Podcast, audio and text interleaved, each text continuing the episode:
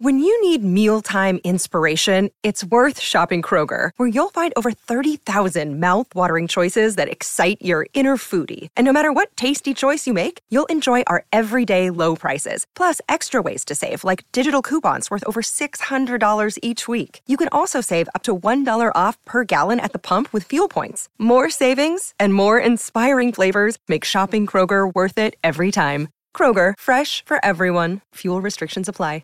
Another day is here, and you're ready for it. What to wear? Check. Breakfast, lunch, and dinner? Check.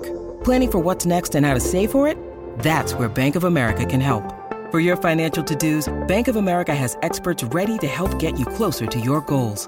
Get started at one of our local financial centers or 24-7 in our mobile banking app. Find a location near you at bankofamerica.com slash talk to us. What would you like the power to do? Mobile banking requires downloading the app and is only available for select devices. Message and data rates may apply. Bank of America and a member FDIC. Welcome back to NHP. Jon Zella, James Nichols here with you. Some breaks here and there. We were talking just before we hit record about if we're ready or not, and we hit pause on the conversation so that we could do it here. Uh, it, it, are you are you ready for the season? Like, are you you're ready to watch hockey again? It's still kind of warm out. We're getting into weird weather season. It's Yeah. going back and forth. Are, are you ready? You're ready to get back? I was into it? just, I was just telling you, it, the weather here is so bipolar. It was 90 degrees yesterday, 70 today. I'm like, that's a rapid drop pretty quickly. Um, I'm like not ready to let go of summer. Like I was enjoying my time that I had to myself, but I'm also craving hockey again. Like I miss watching games. I miss, you know, breaking down plays. You know, just I just miss everything about hockey right now. So it's like I'm to- I'm in this weird middle area where I want to do both so bad. so Yeah. I guess you could say, in a way, in my own way, I, I'm ready. Yeah, I mean, I think uh, we were also talking about just having something Islanders to talk about that wasn't Yeah. just kind of the rehashed Yeah. news over and over. I forget what you, what you had said. It was The was- recycled, the re- yeah. recycled news cycle. Yeah, just just recycled news uh, of what was going on or what wasn't going on this summer. So it'll be interesting to kind of look ahead, which is exactly what we're going to do Yeah. this episode. Um, starting off, so we have we had a couple of uh, Twitter questions we had we had posted that the other day, and a couple people uh, asked us questions. They were both named John, um, so this is not my like alter egos pseudonym thing, and I'm just trying to get extra questions to make us look like we're popular. Um, these are these are actual people. I guess you can go look for yourself, or maybe it doesn't matter, um, and you and you believe us. Um, but the the first question we had we had had this in our um, in our content brief here anyway. But John Filippelli asked, "Do the Islanders make the playoffs?" James, why or why not?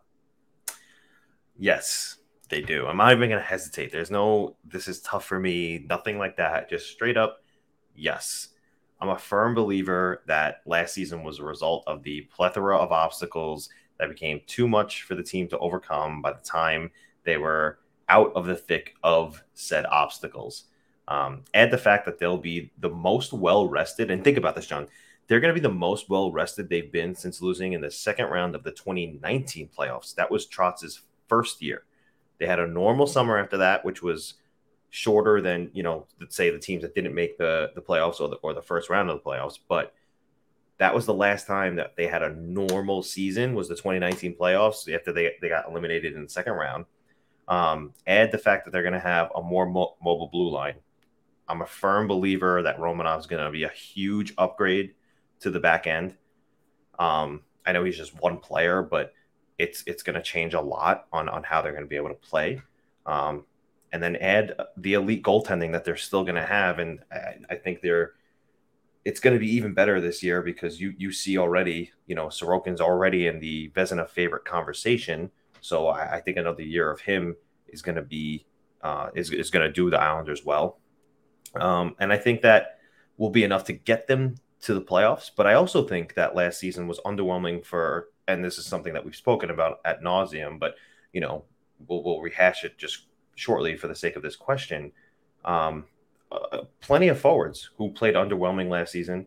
I think they'll come into this, you know, training camp into the season with chips on their shoulders, and you know, there's there's a lot of bounce back potential for a lot of players here, and you know, you're you're you're sitting here and saying a lot of these things have to go right, but also so many things went wrong last year that there's too much pride and, and, too much heart in that locker room that I can't see them not bouncing back. And I'm looking at guys like Paul Palmieri, Beauvillier, Wahlstrom. So we're not talking about a bad team here. That's that's the thing. Like we're talking about a team that was good for three out of the last four seasons.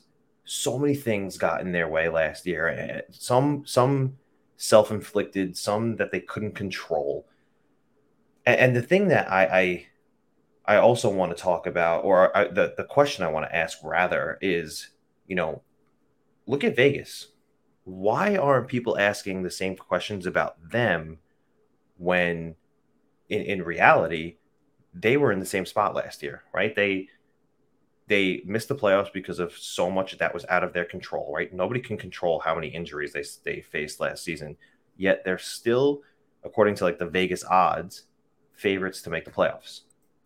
So why are we not having that same conversation about the Golden Knights? I think on on its face, I can understand that comparison. Vegas, and you know they they're going to go into the season with some goalie problems. Um, I'm not sure major goalie problems, major goalie problems, and they just signed. They I say just, um, with air quotes, like when Adin Hill, I don't know, I don't know that he's necessarily the answer, even when some of the other goalies, uh, Brossoit, whatever, comes back, and they're definitely in, in an uphill battle. They they lose a Patchy Pacioretty. They do have an Eichel who is now going to be probably the healthiest he's been in a number of years. Um, they, they it's been I don't know what the vibe is on that team. Like I, I don't know how they're going into this season necessarily. I I can't remember. I'm gonna uh, look up the roster as I'm as I'm speaking here. I think it's it's a little bit different of a conversation just based on the the roster, what what Vegas has done to their roster versus what the Islanders have done. Um, that might be where kind of people are choosing them. Yeah, it's it's like the the only sheer difference here is the Islanders don't have, and, and this is I don't even know if you can say they don't have, but they don't have a Jack Eichel, right? Is Mat Barzal may maybe close to being able to be a Jack Eichel? You would think that this would be the season he breaks out to be that kind of a star. Um, you know, do they have a Mark Stone? Do they have an Alex Pietrangelo? And, and I get all that, but I, I don't feel like they're far from it. I'll I'll put something in your on your side of the coin on this one and say that the Islanders are definitely more of a full team than yes. Vegas is. They yeah. don't Islanders absolutely, and this is what you could say about most teams versus the Islanders, most top end teams versus the Islanders. Tampa versus versus the Islanders in the two conference finals. Um, against most teams, they didn't even against the Flyers um, in that seven game series. Um, I can't remember which was it two years ago, I guess. Um, during the the bubble in Toronto, I, the Islanders didn't really have an answer for like Voracek, Giroux right? Like they didn't have that one to one. Maybe Barzal with one of them, but the combination, like Eberle was streaky. You just had a bunch of players. Maybe Brock Nelson, like so up the middle, they were good, but you didn't really have like no one was choosing two Islanders over Giroux and Voracek. And that would have been pretty like just on their face, what they can produce, all that kind of stuff. But as a team, that's where the Islanders shine. Yeah, and, top, top to bottom, they're deeper yeah, I mean, you can we can argue about whether whether or not the there's too many bloated contracts in the middle, but it makes them a deep team. And you know, we've jokingly said, or I've jokingly said at least, you know, they have three second lines, and they may continue to have that, but that's a lot more than other teams, right? If you can, depending on what the lineup is, and I think we're going to talk about that at least a little bit later, um, and, and, touch on it in our Lane Lambert uh, question segment, whatever that's I think that's where the Islanders can really get get over some other teams where yeah they're second or even third line. They're still coming at you with that that veracity and that energy and it's just slightly different but the skill is still there. If it's not Barzal it's Nelson who can score 37 goals. That's not really a drop off right uh, these lines that can do that if if Palmieri and Pageau, if that's that's part of the third line with Parise, that's still a really good third line. You still have two guys there. Um, really three guys there that can score 15, 20 goals. Like they're still capable of that. They have tons, tons of energy. It's really hard to argue with that. So I'm maybe I'm in more in your camp than when you originally when you first said that about Vegas. Um, I but I think the argument against the Islanders in this case, or rather for Vegas, I don't know that for Vegas means against the Islanders, but why the odds makers would do that is just like they're they're due. They're going to come back. They have some goalie issues. Right. I, I, I liken right. them a lot to uh, Washington in the East. They have yeah. some goalie issues. They're they're they have a lot of players at the top. Backstrom is also going to be an issue, um, but they're I don't even know that they have quite the depth that Vegas has. So I don't obviously they're no. different conference and um and all that. I don't. I wouldn't really bet against Ovechkin um, the same way as I wouldn't bet against Sidney Crosby and the Penguins. True. So Vegas is a lot like that. I mean, they're a lot like the Penguins too. A lot of top end goalies are questionable. Back end is whatever. Um, Vegas does have a decent back end. Pietrangelo, Martinez, Theodore McNabb. That's really not a bad top four. If yeah, that's, if that's you didn't even mention Hague. There. I like Hague a lot. He's he's on the uh where he should. He, I think he's listed on their IR right now. Yes, he, will be healthy to start the year. Um, according to CapFriendly, unsigned, which is a different different thing. But uh, yeah, I think I think he's still unsigned. Actually, you might be right. Um, and they are at the top. They're they have ten million dollars to figure out, um, and not really sure how they're gonna clear that. But back. Oh yeah, they got so much cap issue right now.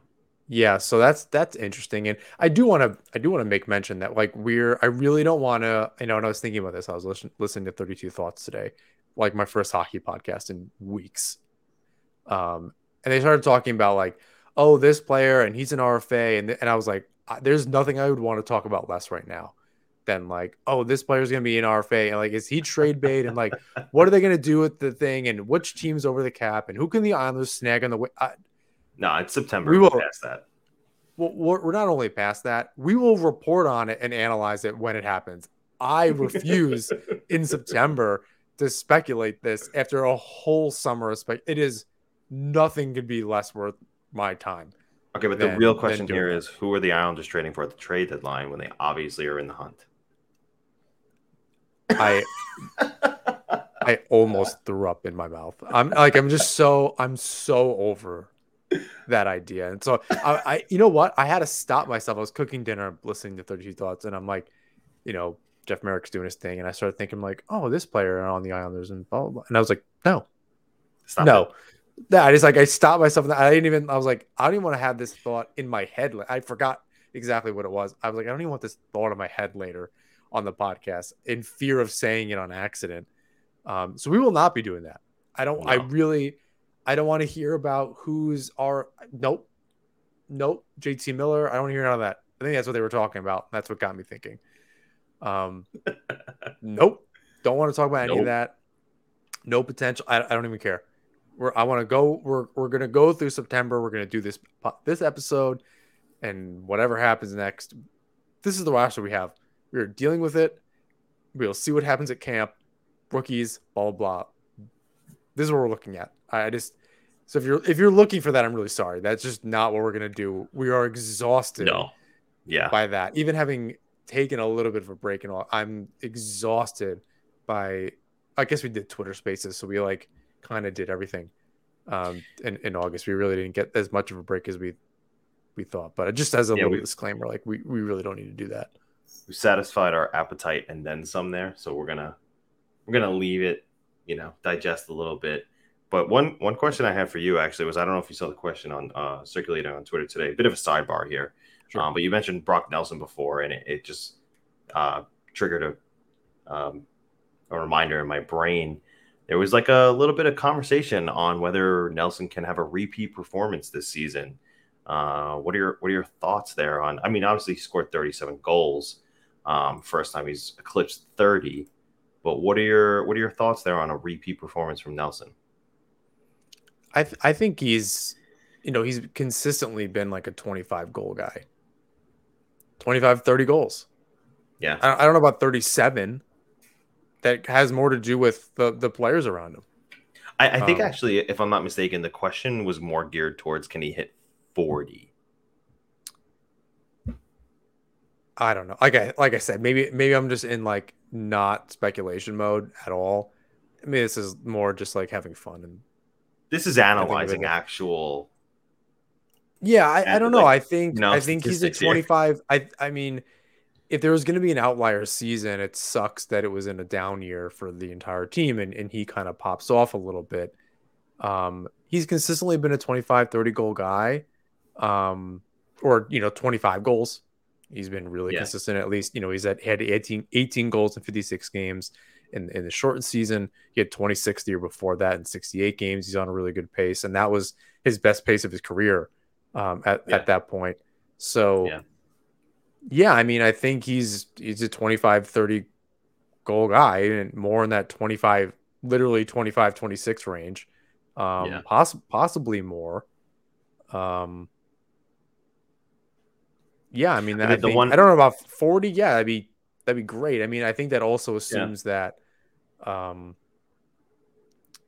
I mean, I guess he did. He had, he had 37 goals, and there wasn't really anyone around him that racked up 30 assists, right? Like it's Lee or Nelson or or Bailey. Like there wasn't anyone really like that. So I guess he can kind of do it on his own. And he didn't have like Yeah. a ton of hat tricks. He had one. Um, I don't know how many two goal games he had, but 37 and It- in 72 is really fucking good. So I think he had a four goal game, if I'm not mistaken. so all right, a hat trick, a, a hat trick plus one, I guess. Um, Yeah. yeah, I mean, I, I think I'd I'd firmly put him as a 25 goal guy. I mean, like he's he's pretty much money in the bank for that. Can he do 30 twice? Let's do that. I'm not worried about 40. Can he do 30 two seasons in a row? Yeah. From there, I'm down with 30. Yeah, I mean, I'm not trying to to downplay anything either. I, I think it's just, I think Well, he could be a here's the 30. thing. I think he could be a, a based on um two shortened seasons where he was on pace for uh what looked like more than 30 or around 30, um, and Yeah. then 37 last year. Yeah, I mean, let's get to 30 first, and then then we'll talk about 40. Let let him do 32 years in a row, and then Yeah. how many games are left? Can he score 10 more goals in 25 games? No, I hear you. The thing I look at is uh, his shooting percentage, right? 14.9 in 2019-20 when he scored 26 and 68, 14.9 when 18 and 56 last season or two seasons ago, and then last season 21.6. Oh, I, that's not that's not sustainable. So that's Um, like he an outlier for regression there. Yeah, I mean, I think what anyone would tell you is the whole team needs to shoot the puck more. Yeah. You're this is like a, a Tage Thompson type thing, right? That they just got Yeah. signed seven million, seven uh, years, million dollars. Yeah, cha-ching. Um, you know, and you can question that contract in Buffalo Sabres and blah blah blah blah all you want, but he shot more than he's like ever shot in his career. So that's that's you need volume. You need you need to shoot the puck. And did what's what? How many shots did Nelson have last season? Um, he had 171 in 72 games. And is, is that uh, an increase That's- versus other years? That's 50 more than last season, but in in about uh, 15 le- uh, less games. Uh, he had 175 and 68 in 2019-20. So he's sitting relatively close, right? Like 171, 175, 181, 138, 173. Like you, you, Yeah. you could say he sits in the 150 to 170 range. Yeah, shots. he's. I think he's. If he can shoot the puck more and stay at fifteen percent, that's fine. Oh Then my he God, might. had 190 in 2014-15. Why don't I remember that? Uh, that was a long. First of all, it was a long time ago, so let- we Yeah. can start there.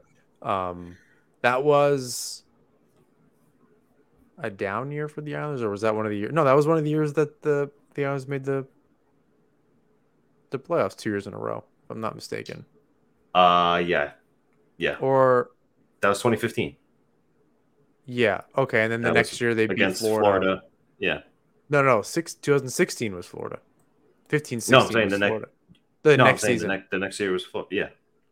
Yeah, so that was like one of those two years in a row where they they made they lost to the Lightning in 2015. Yeah. in the in the um in the first round, and they lost to the Lightning in the second round the next year. Um, yeah, I mean, like he's going to regress in the shooting percentage, and that's fine as long as he shoots the puck more. So I think he he he, he shot as like 170 shots around that has been where he's he's found a lot of success in in kind of that range. There's a lot like Thomas Greiss where he has like a sweet spot on like games played and all that. Yeah. Um, like 43 games, you win like 39 of them was crazy. Um, not quite that good, but you know what I mean. Um, yeah, as long as he can do that, I, I mean, I shoot at 15%, maybe shoot, maybe have 20 more shots by the end of the season. You know, he missed 10 games too. Let's not forget that. So he's easily, Yeah. he could have easily been a 40 goal guy. Um, missing 10 games at three goals, that's, that's super, that, that's not that big of a deal, especially at shooting at almost No. 22%. Um, yeah, and he had, you know, he didn't really have any like crazy ice time. Um, did and he had, I mean, he had 11 power play goals. That's not gonna hurt. Um, and that might be where he really can get his cookies this year. If he, if he's gonna get over that 30 goal mark or hit the 30 goal mark two seasons in a row, that's that's certainly um, Yeah. gonna be where he, where he does that. Um, I, I mean, I'll, I'll keep it short on my end for whether or not the Islanders make the playoffs. I think they're a wild, a second wild card team. I, I think they're they're going to be fighting with, um, with Pittsburgh and Washington for for that second wild card spot. Um, last season, both divisions had four teams make make the postseason. Um, I suspect that'll be the same again. Um, who did you have? So we, we're going to do predictions as well uh, in this episode. So this is like a full season preview kind of thing. Um, who, what order do you have the teams in in for Metro Division? So I, I think, and, and I thought I thought this about the the Hurricanes before the Pacioretty news that he was going to be out for like six months, but I still think that they're the strongest team in the division. Um, so I'll have them first. I think the Rangers take another step forward this year. This is like this is a big year for them because they have a bunch of contracts that are coming off the books um, or that need to be resigned for next season, and it's going to be a big summer for them next summer um, in order to keep you know their big names together. So this is going to be a year where I think that they try to make a big push to uh, get it done with this group. So I think that they're they're going to be second. Um, I have Pittsburgh third. I although I, I like I didn't love them re-signing Malkin to four years, uh, Letang to six, but like you know, I still think that they're a stronger team than Washington, who I have later. So I put Pittsburgh third, um, and then I have the Islanders fourth. I think that they're that's either going to be wild card one or two there, like you said, um, and then after that, Washington, who I think could easily flip places with New Jersey, who I think is going to be much improved. Um, so fifth is Washington, sixth is the Devils. To me, I think that they they could jump Washington. I, for me, I think Washington is Ovechkin. Backstrom's going to be hurt, so it's Ovechkin, it's Backstrom. No, I'm sorry, Ovechkin, Kuznetsov, Carlson, and Oshie. Right, Tom Wilson and could Oshie is yeah, and Oshie is still kind of like and then I mean, I'd want that, him on our team, but I don't I don't think he's a, like a huge, huge Sure. threat. But after that, I think it's a large drop off, right? And you don't know what you're going to get with Darcy Kuemper. When he's healthy, he's good, but is he going to be healthy? That's the that's the question, right? Whole new goaltending system there, right? Uh, Yeah. Vanecek's gone, Samsonov's gone, so it's Kuemper, and I, I don't know who the backup is right now. Honestly, I can't remember off the top of my head. I think that Washington is is far less good than they were last year. Um, you know, they still have Alex Ovechkin, so we'll see. Um, but I so I could see I could see New Jersey jumping Washington. Then I have Columbus seventh uh, and Philly eighth. Philly is I don't know what's going on there, but um, you know the one team to me here is the, is the Devils. They could be you know are they going to take a huge step and maybe leap everybody this year and push for the playoffs? Maybe. The other team, you know, look, Columbus got Johnny Gaudreau. Could they surprise us all? Maybe, but I know that they have uh, Cole Sillinger, who's going to be in the lineup, uh, Yegor Ch- Chinakhov, Kent Johnson. Those, those are all rookies or second year players, young, really young team, very young team. They're going to be very good. I just don't think they're there yet. Uh, Johnny Gaudreau doesn't hurt, but I think that that's like a long term thing there. Um, yeah, I think that they get together as a team, and that's a lot of again where the Islanders sit versus other teams. This is a team that's been together longer as this much of a unit than other teams. They've been together longer than a lot of other teams. Right. You yeah. know, Gaudreau, yeah, obviously that's going to help, but um, they've they've a really young forward group, average age 26. Um, they do have Voracek, who's still really good. Um, Nyquist is really good. You know, they still have Patrick Laine. Forget about you know, forget about that. Um, Gaudreau Laine, like yeah, he just signed for four years. Yeah, and and he's going to be around. So Gaudreau Laine, um, and and you know Roslovic's no joke. They're like they they definitely could. It just can they come together? Cole Sillinger, he's he's still really young. He's 18. Um, can can they come together as a team? Can they make all that work? Um, I think the you know the good part about a good Metro division is that um, it helps rack up losses for every team. So it kind of keeps that yeah. cushion for everybody. As long as the Islanders can kind of win a couple more than the other teams. I know that's like obvious, like analysis. Like, um, you can yell at me in the comments, but they they they don't need to do Islanders don't need to do anything crazy. Like I said about last season, there was one or two wins a month, like one one win a month more, maybe two in one month different. Like you're not talking you're like you're talking about really really small difference in what their results were if that also meant other teams were beating other teams in front of them and, and Washington lost some games, you know, the last wild card spot could be in the low 90s. It, it really depends. I don't think every team like last year is 100 plus. Yeah, um, no, I, I think I, I that. The division with New Jersey being a little bit better, with Columbus being a little bit better, you know, um, it really just depends on the rest of the division. Ottawa is is going to be better as well. Um, oh, yeah. Um, I don't Detroit. know about you know like yeah, Detroit's going to be much better. So you don't really have like, you kind of expect Buffalo every year to like, all right, they can't be that bad again.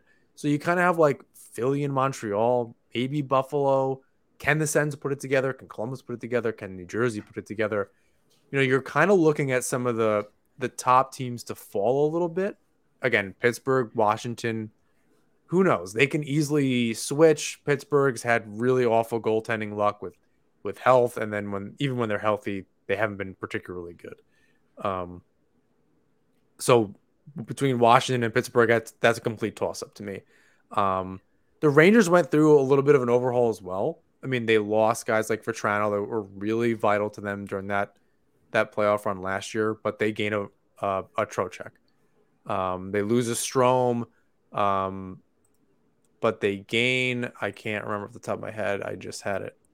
Um, you know, like they they've had some players in and out, and I, and I think their goaltending, if they can can it carry them again, is is the question.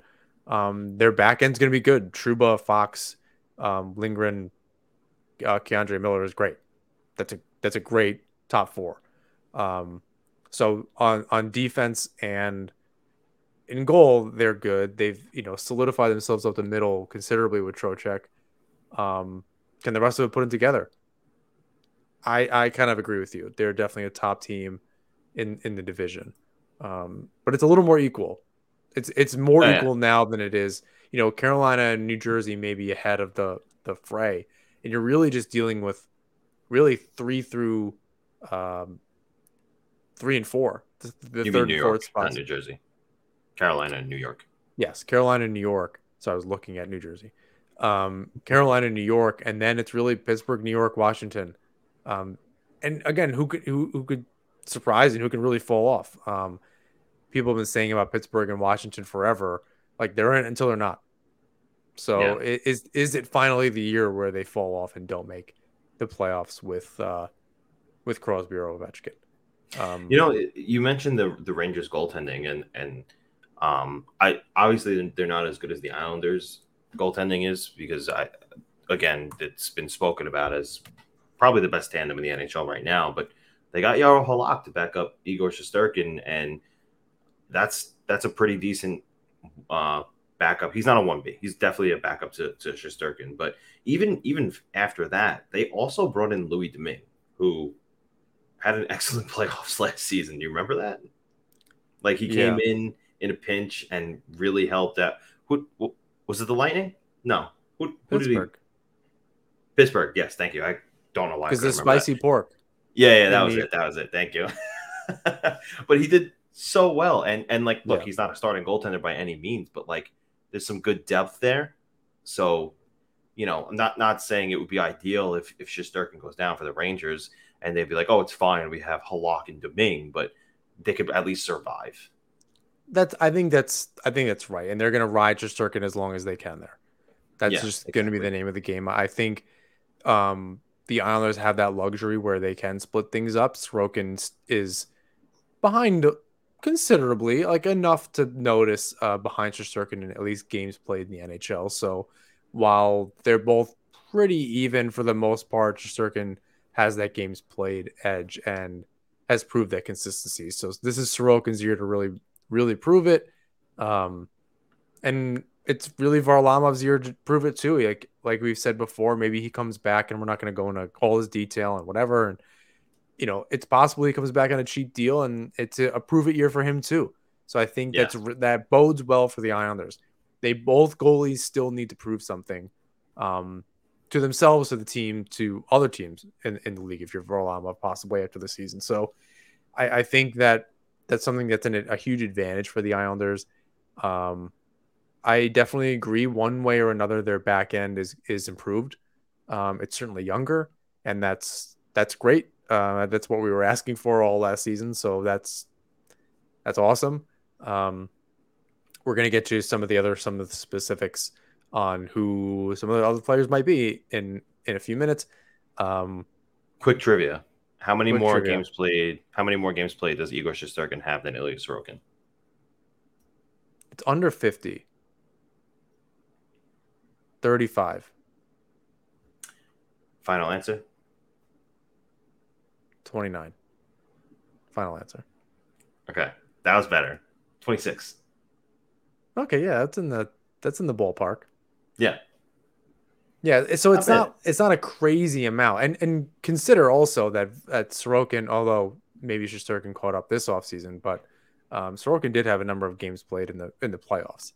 Um, oh yeah, the, the year before. So it's maybe that's a wash. But um, yeah, that that battle is fantastic. I'm really I'm really happy that oh, both yeah. both teams. It's gonna be. I hope the Islanders are good, and the the Rangers kind of continue on their path so that both teams are good. Like it's so much more exciting in yeah. in sports when it's like when the New York teams are doing good and they and then they finally play against each other. It makes it way more exciting. Love it. We're gonna take a quick break a little bit of water. You're gonna listen to some great ads. DraftKings, new sponsor, new sponsor, Raycon. James got him in right now. Unreal. Make sure you use the THPN uh, link in the description. We'll make sure we have it. I have to find it, but I'll put it in there. Um, so we're gonna take a, we're gonna take a quick break, and uh, we'll be back with questions facing the team. This episode of Nassau Men Hockey is brought to you by DraftKings. Football fans, the first Sunday of the NFL season is here, and DraftKings Sportsbook, an official sports betting partner of the NFL, is giving new customers a can't miss offer to celebrate the return of the NFL season. Right now, new customers can bet just $5 and get $200 in free bets instantly. And as an added bonus for week one, everyone can experience the thrill of DraftKings early win promotion. It's simple bet on an NFL team to win. If your team leads by 10 at any point during the game, you get paid instantly, even if your team loses. So download the DraftKings Sportsbook app now and use promo code THPN to get $200 in free bets instantly when you place a $5 bet this Sunday. That's code THPN only at DraftKings Sportsbook, an official sports betting partner of the NFL. Minimum age and eligibility restrictions apply. See show notes for details.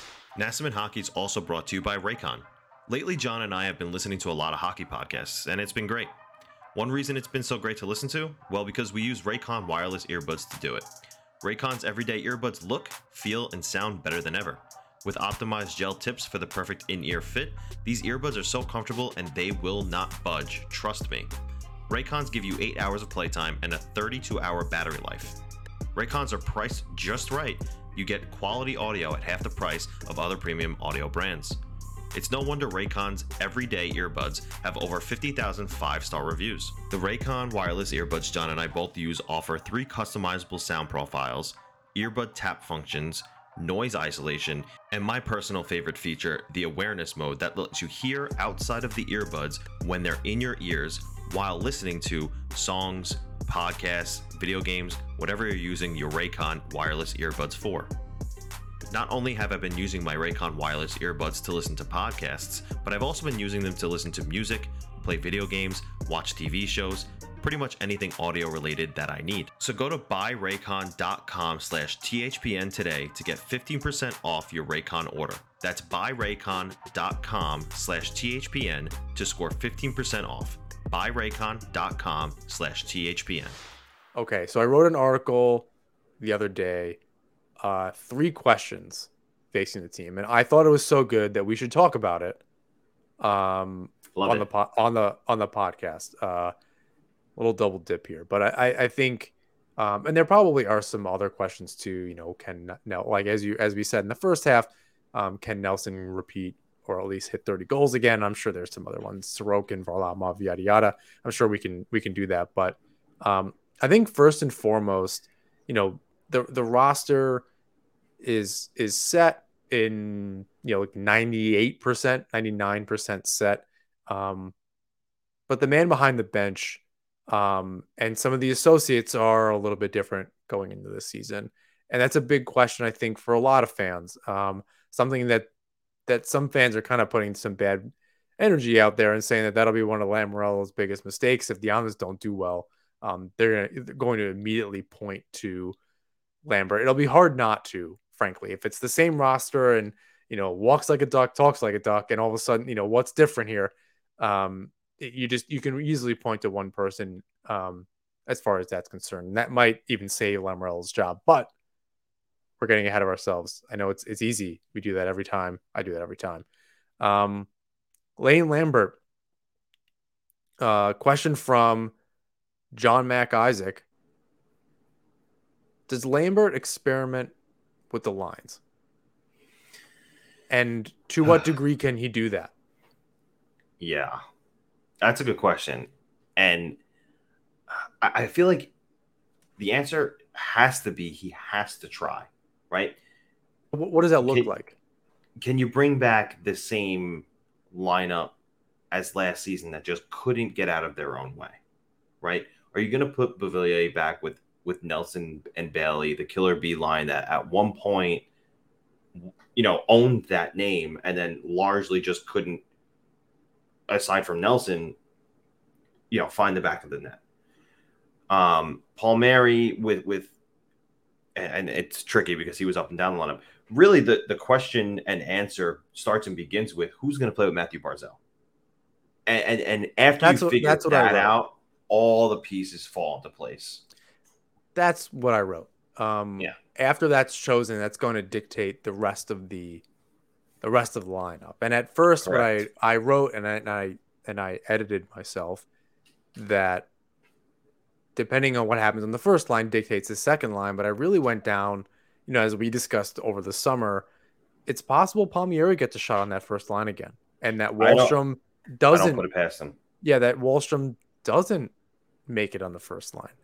Yeah. Um, and I that's we switched positions a little bit. I'm going put it put a line together of 25 and under. Beauvillier, Barzal, Wahlstrom. I'm, You know what? And just just go with the kids, and then you have two veteran, you have three veteran lines after that. I'm Let so him- back and forth him- on it. give like him the today, rope. I'm like, yeah, let's do it. You know, my my instinct is to just say, give him the rope. Try it in training camp. Let him get a few games. Um, eventually, I think to to answer John's question, yes, he'll experiment. It just cannot be for very long. Eventually, Okay, that's well said. eventually they just need to stick with something until it's really not working. And I'm not talking about way out of a playoff spot. They've lost 10 games in a row. And it's like, oh, I guess we should change something. But like, let it, let some, it's early in the season. Like, let it work itself out. You, but you, you can't just keep changing and keep changing. It's something Barzal had said where just like there was no consistency in the lines. Um, So other players have said that too. So like you got to eventually choose something. So the thing for me is we, we saw with Trotz, right? And look, I'm not a Hall of Fame coach, and I thought he was fantastic, and I nothing bad to say about him. I do I think he should have been fired? Maybe, maybe not, but it's what it is. Um, the one thing he did hesitate to do though was, you know, change the lineup, and it was just really Matthew Barzal who didn't have steady line mates, but like the second line stayed together most of the time, the third line stayed together most of the time. Like it was interesting to me to see, you know, uh, Josh Bailey not having a good game and Oliver Wahlstrom also not having a good game, but Josh Bailey getting 19 minutes the next night and Oliver Wahlstrom sitting on the bench or in, in the in the press box.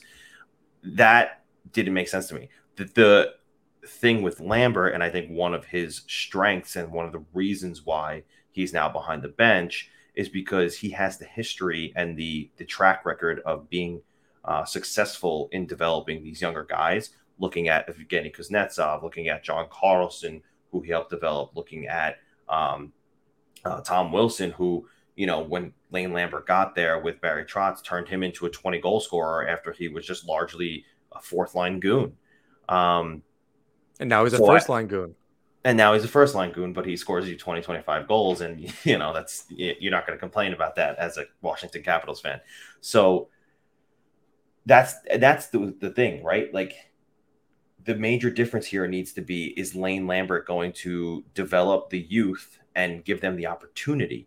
And like you said, which was extremely well said, he needs to find the happy medium of giving them the opportunity to work out the kinks on the ice in the games, but also not letting it go so long that it hurts the team and puts them in a hole.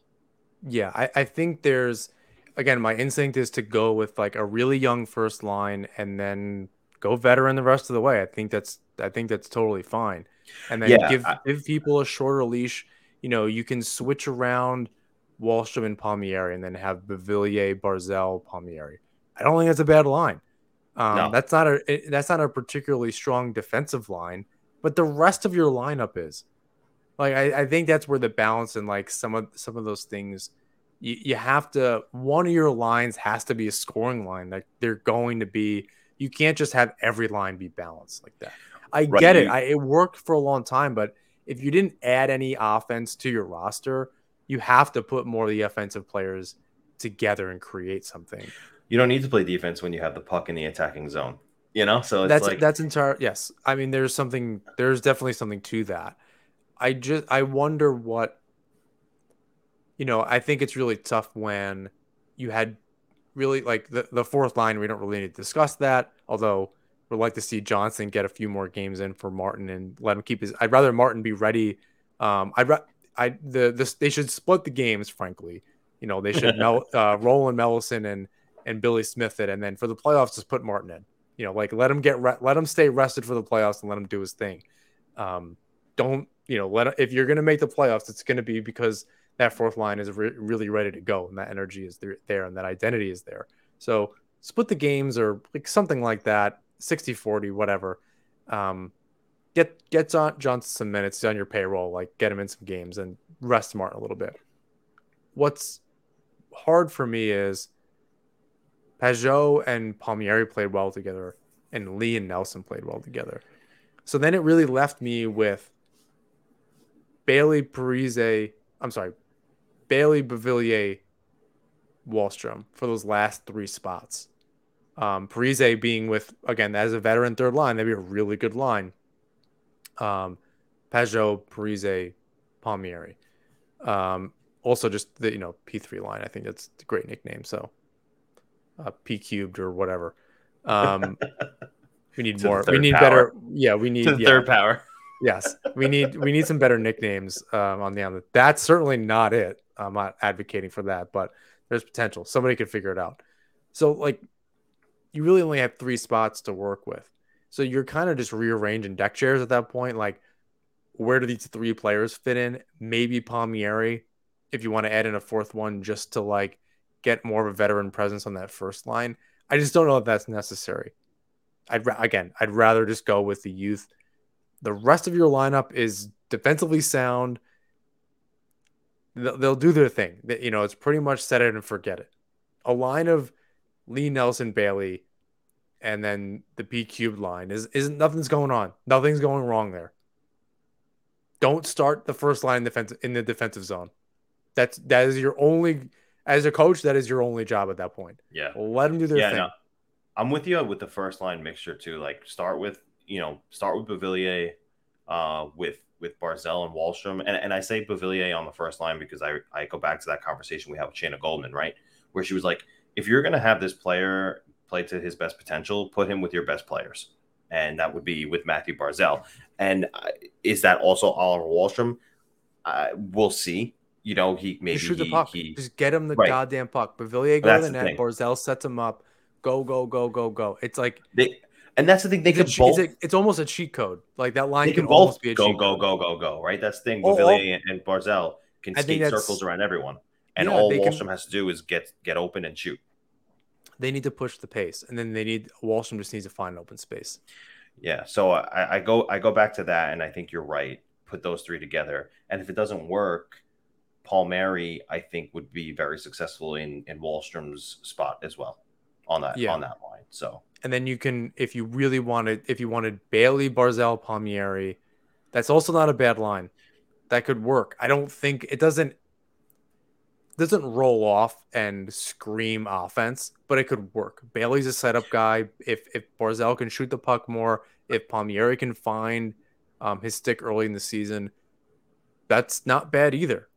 Um, and then you you have the killer that you have Lee Nelson, um, Beauvillier, also a really good line. They've played together. They found a success last line. season as well. Parise, Pageau, uh, Wahlstrom, Wahlstrom with two veterans. Um, that works for you defensively, and I think that could work together. Um, Pageau found Here- some here was- success with with the righty on that side, and somebody that can shoot the puck like that. Wahlstrom might need to find his legs because Pageau and and Parise can move. Um, maybe collectively, you know, will uh, on the same level as uh, as Bailey and Beauvillier. So in either situation, Wahlstrom's got to find his skates this year. He's, got to he's got to pick up the pace. I don't know if you saw uh, pictures on on Instagram of Oliver Wahlstrom recently. Kid is ripped, like ripped up. Yeah, So maybe he's maybe he's going to be a little quicker this season. But here's a here's an interesting proposition somebody had mentioned to me. I forget where and I forget who. So if you're listening to this, feel free to take credit for it. Um, what about and and I don't know how I feel about this yet. I'm still mulling it over. Uh, dropping Parise down to the fourth line. Um, and at some point, we have to know what Kieffer Bellows is. Put him on that third line. So I think this is where I I would prefer. I'm gonna I'm gonna uh I'm gonna put a pin in that. I I don't like doing that. Like I guess if if Clutterbuck or something or somebody's not working, I I eh, they need a rest again. I think that's where Bellows and Johnston can really come in. It's who needs a break, um, splitting some But that's time. the Like thing. Bellows' role, like he signed, he signed a 1.2 million dollar deal. He didn't sign a one year 750k. He signed a 1.2 million dollar deal. Why? he they, he needs to find his moment and you this is I, like i was about to say i think lambert needs to do a better job than trotz in so much as if somebody comes out of the lineup so say the lineup is Beauvillier, barzal wahlstrom yada yada yada what we said if Beauvillier goes down you don't stick bellows on the first line you don't just like oh guys down stick him in there i, I was like for a Hall of Fame coach, that was always cu- those are curious decisions for me. It Especially wasn't like when Wahlstrom continued to get nine minutes. right. So it wasn't. game. It wasn't like oh okay, like how can I keep the the lineup balanced? And you're like oh I wonder why this isn't working. I wonder why this guy Bellows, who hasn't skated in like you know three weeks in an NHL game, just can't keep up with Barzal. It's so weird. I like I don't. What are you, what are you talking about? Like at that point, you gotta you gotta move. That's where you're gonna experiment. If if you're really gonna be doing that. If someone isn't playing well, somebody gets injured, yeah, then you gotta yeah, all right, you gotta move some stuff around a little bit. Bellows Beauvillier goes down. He's down for two games. He's got a whatever pulled thing. All right, you move you, you move the lines around a little bit. You move Parise up, um, who who could play, who play has some experience with him. More likely is you're you're moving someone like Bailey up from that second line in Beauvillier's spot and moving Parise up with Lee and, and Nelson and sticking Bellows with uh, Palmieri and um and Pageau. Right? Like that's a little more strategic to me. And maybe none of that makes any sense, but it didn't seem like there was any thought. It was like, oh, okay, this player's down. You stick Bellows in there. And you're wondering why he wasn't having success. I'm like, yeah, it doesn't make any sense. He's a middle right. six player. You're, you're putting him in a position. Yeah, he scored, you know, he had two goals against the Devils that one time. It was the Devils. Like, you, like, that's not, I'm not pointing to that as like, oh, look at this kid's potential. Right. Yeah, he had some vision there. I guess great.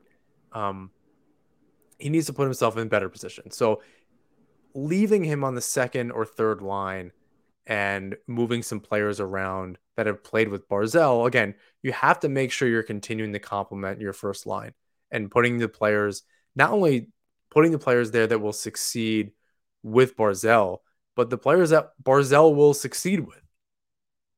So you have to be able to, that balance yep. is really tricky.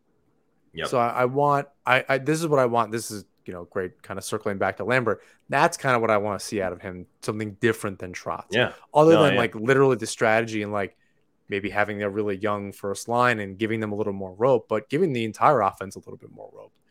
Um, as like a just an on ice strategy, whatever that means. I don't really know what there's a million ways to go about that.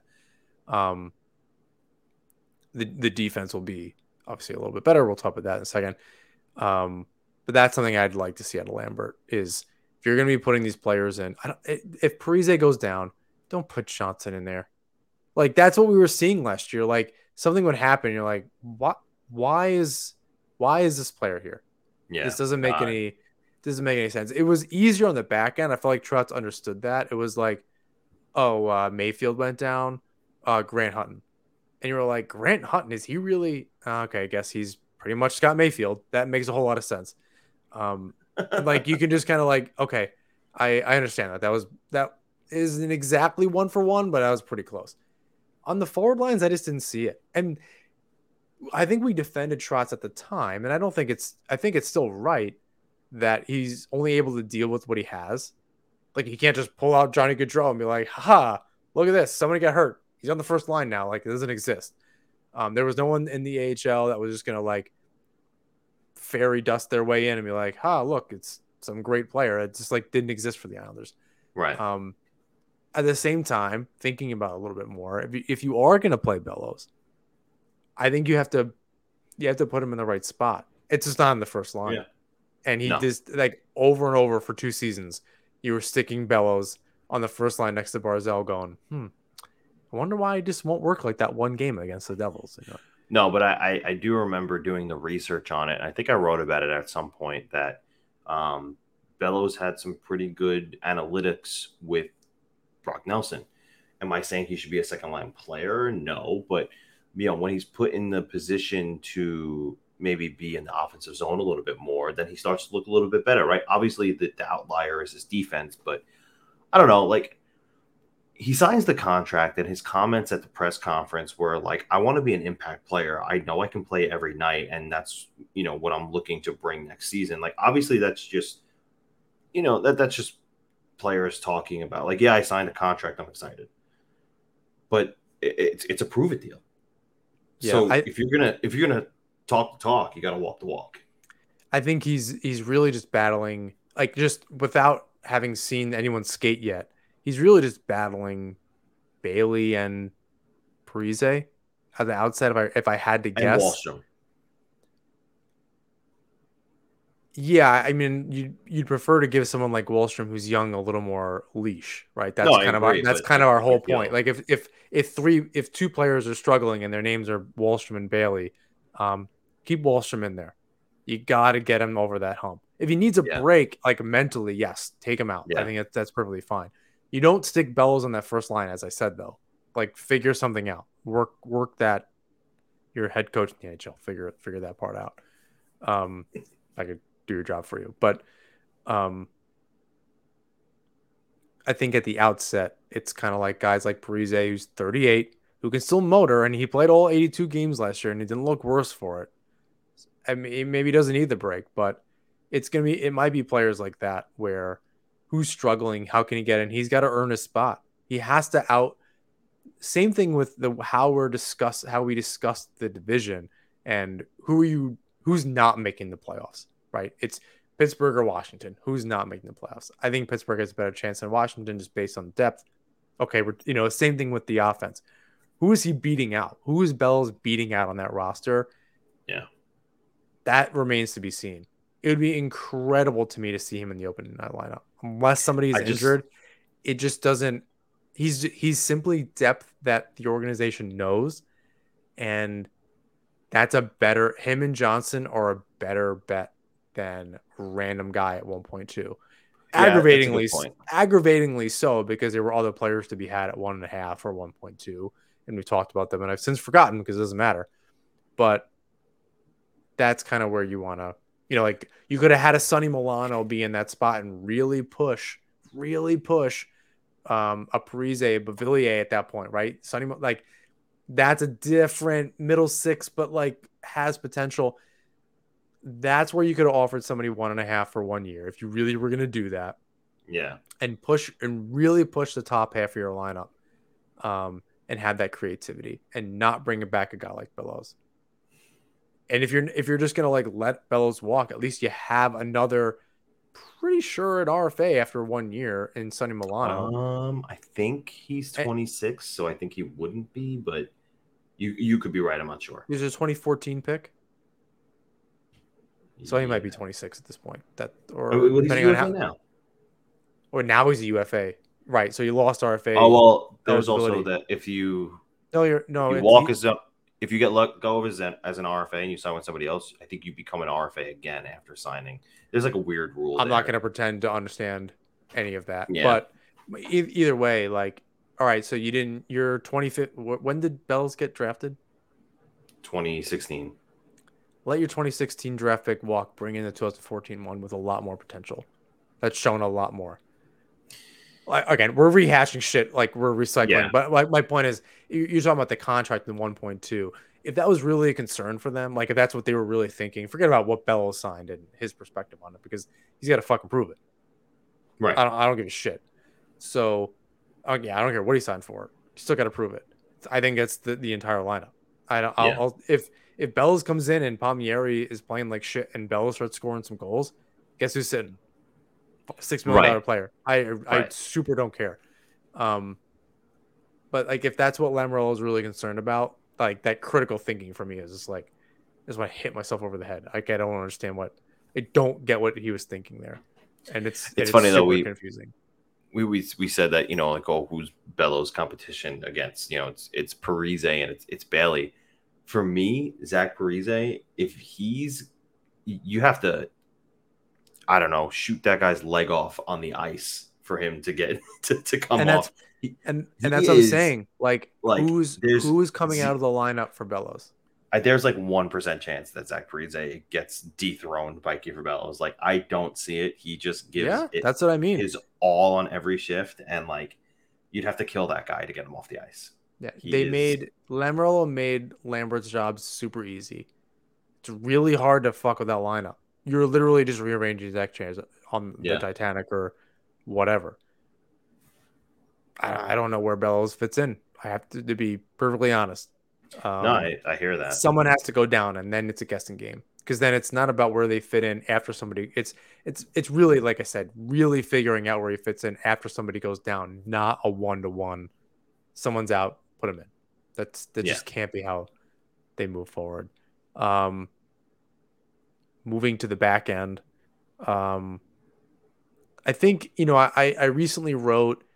I don't know if it's as easy as as saying Romanov Dobson as a pairing, although I can't see another way. Uh, Romanov had comments about how he's working with the puck, and that made me think maybe he'd be really good next to a guy like Mayfield. But then that second pairing, they're not going to trust somebody like Salo and Dobson to, to, to be that second pair. So maybe it, it's more locked in. I, I couldn't really decide which which way to go, and it it still left me um, questioning things a little bit. Are will Romanov and Dobson be a pairing? And then what do you think about a potential third pair? Yeah. Um, yes, to question one, I think Romanov and Dobson will be that pair, and, and I think it has a, it, has to do with a couple of things here. One, just look at the look at the age of those two. They're both 22 years old. They're literally born a day apart, which is kind of crazy. You know, I, I didn't know that until after I, I did the research on it and was typing out their birthdays, and I was like, holy crap. Um, but they just have the opportunity to grow and, and blossom together to be a prolific defensive pairing in, in, the at the NHL level. Like if if Dobson continues that direct that trajectory of, of being that offensive uh, defenseman and he adds even a little bit to his, his defensive game, uh, he's clear cut to be a number one at some point. Romanov, look, he's and I, and I just wrote you know a, a five moments you you you love to see from him. Like that guy plays with Casey Cizikas energy on the blue line, and he hits like, and this was a comparison from from some broadcasters, Niklas friggin' Kronwall. Like that is a combination. That's Islander hockey on there. That's what any team wants on their blue line, and the Islanders needed that. And look, if he can add to his game,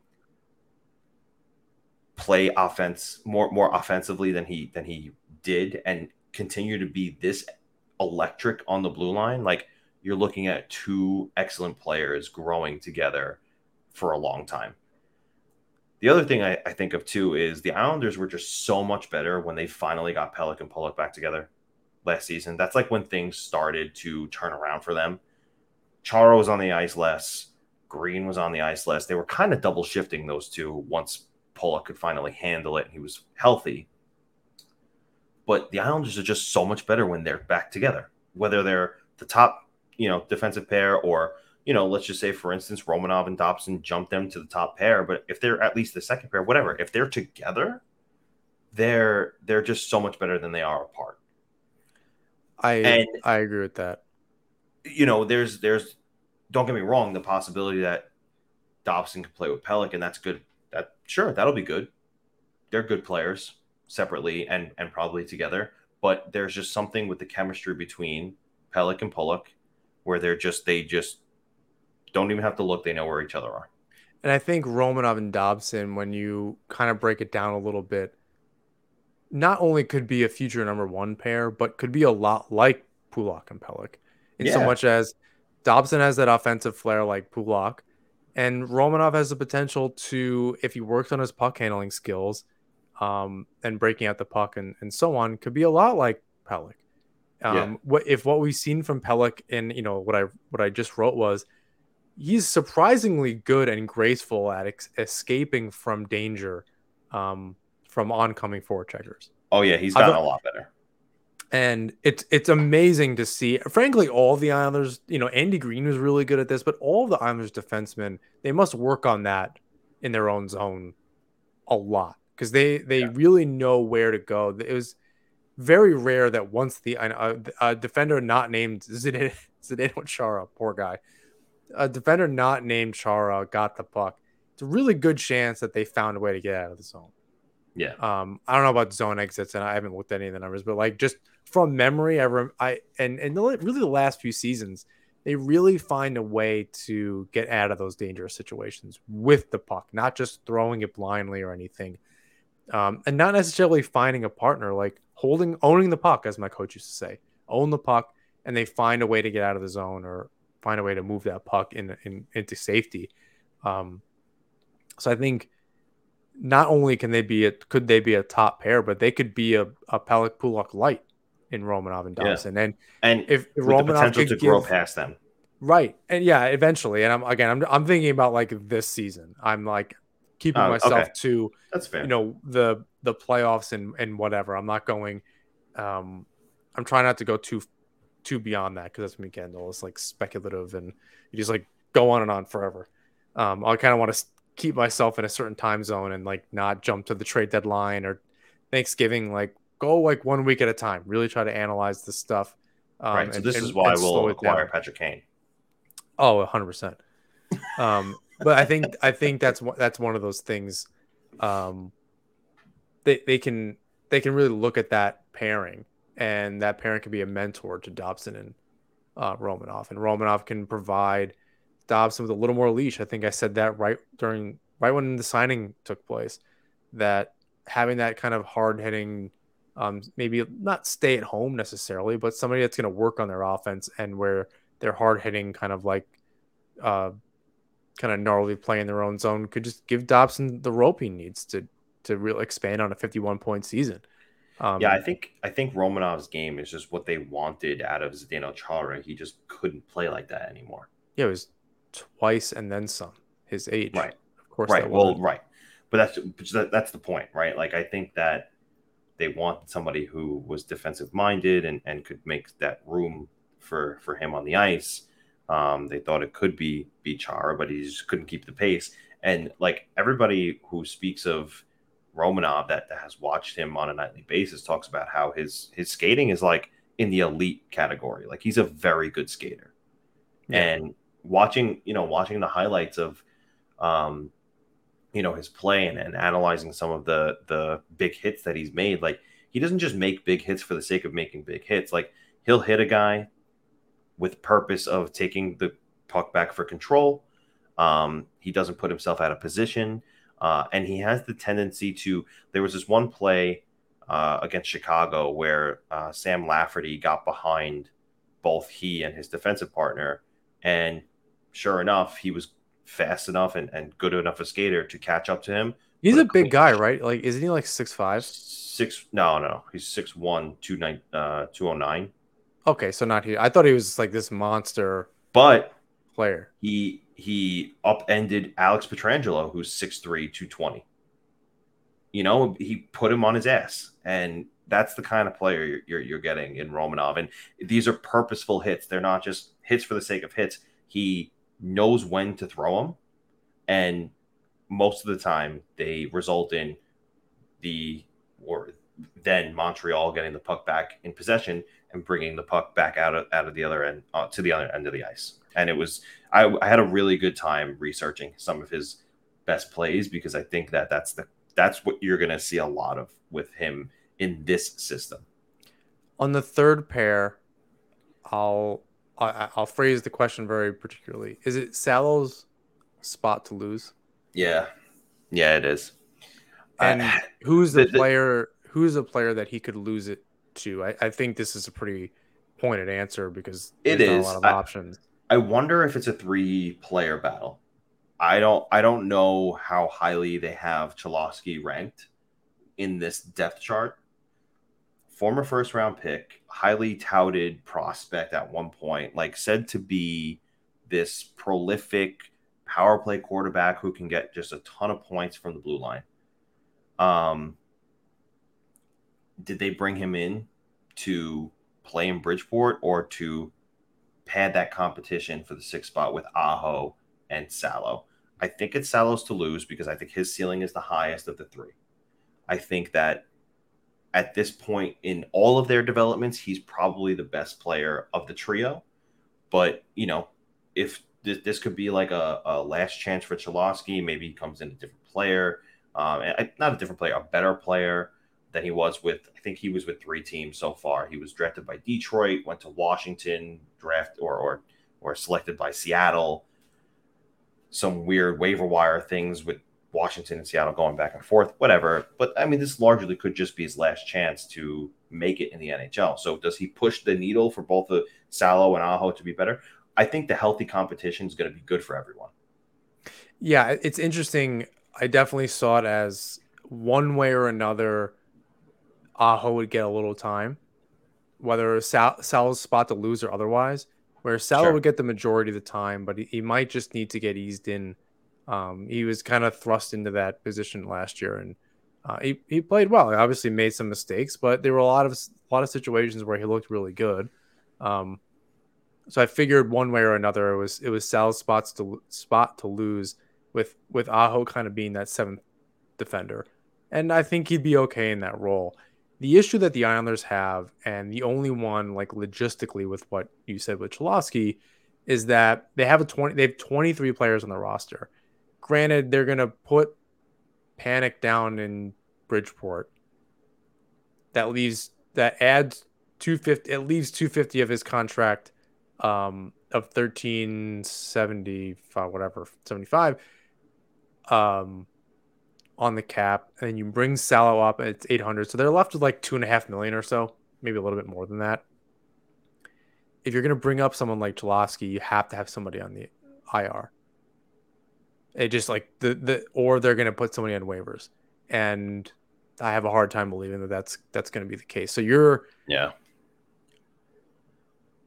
Who if it's if if Cholowski's getting a shot and it's not Salo, we will know that like immediately because they have to choose who's going to be on the roster. And I don't know what Cholowski's yeah. cap hit is in the NHL. Um, but I imagine it's around the 750 800 k 762 500 so that the math works on that for it to work and, and kind of maintain that that little cushion for the Islanders, um, who by the deadline will have close to eleven million dollars. Um, yeah. Do not ask me to explain exactly how all of that works. That's another podcast um, with neither of us on it, but um, because I don't think either of us math good. But I but I think we'll know really early in the season because one of the two players is going to be on the roster on on the opening day roster, uh, yeah. or opening night roster rather. Um, so it's to me, it's Salo Aho. Um, yeah, they don't have. You know, I also wrote in any other year if this was the case, um, and the, and maybe the uh, an Aho wasn't re-signed, I would fully expect a PTO, um, veteran defender signing by by Lamoriello. Issue is that they simply don't have the room unless they waive Aho. It's entirely possible they go through camp and go, "This isn't going to work." Like I, know they just they just signed him, which would be very very silly. Yeah. Um, and again, like you just if if that was actually going to be the case, you just you have to shake your head again.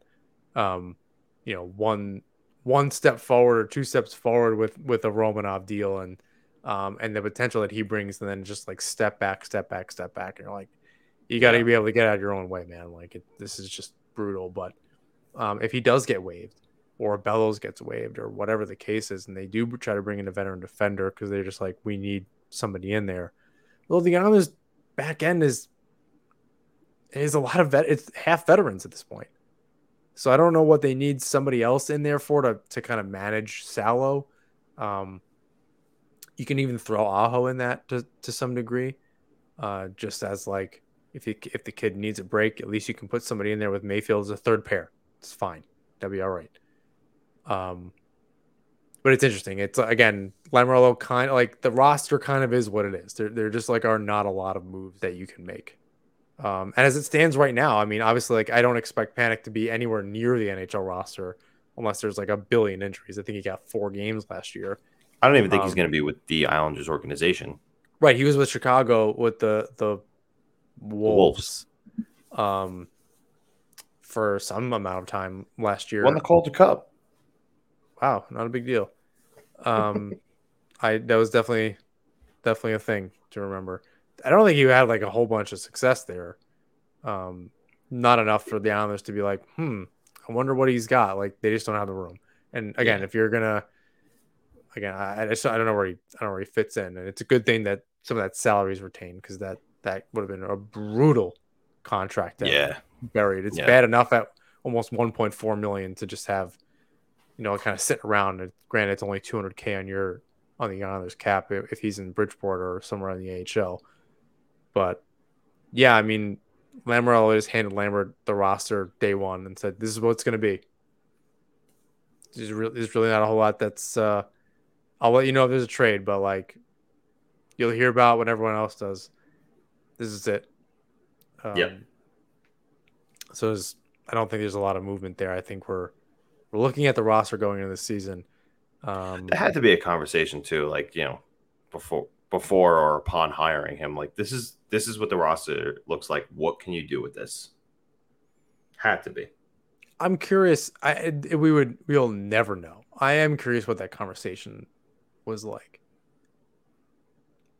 I don't know, like what can you do? Like I don't even know that's a fair question because it's like yeah, I'll just I you know like what what kind of expectations could they possibly put on their team again? It's, like it's obviously it's win the cup, but that's what they'll say in public. But I think it's one of those things where it's like you know, upon doing the the interview and talking to him about like, okay, let's look at Anthony Beauvillier. Why is he not producing?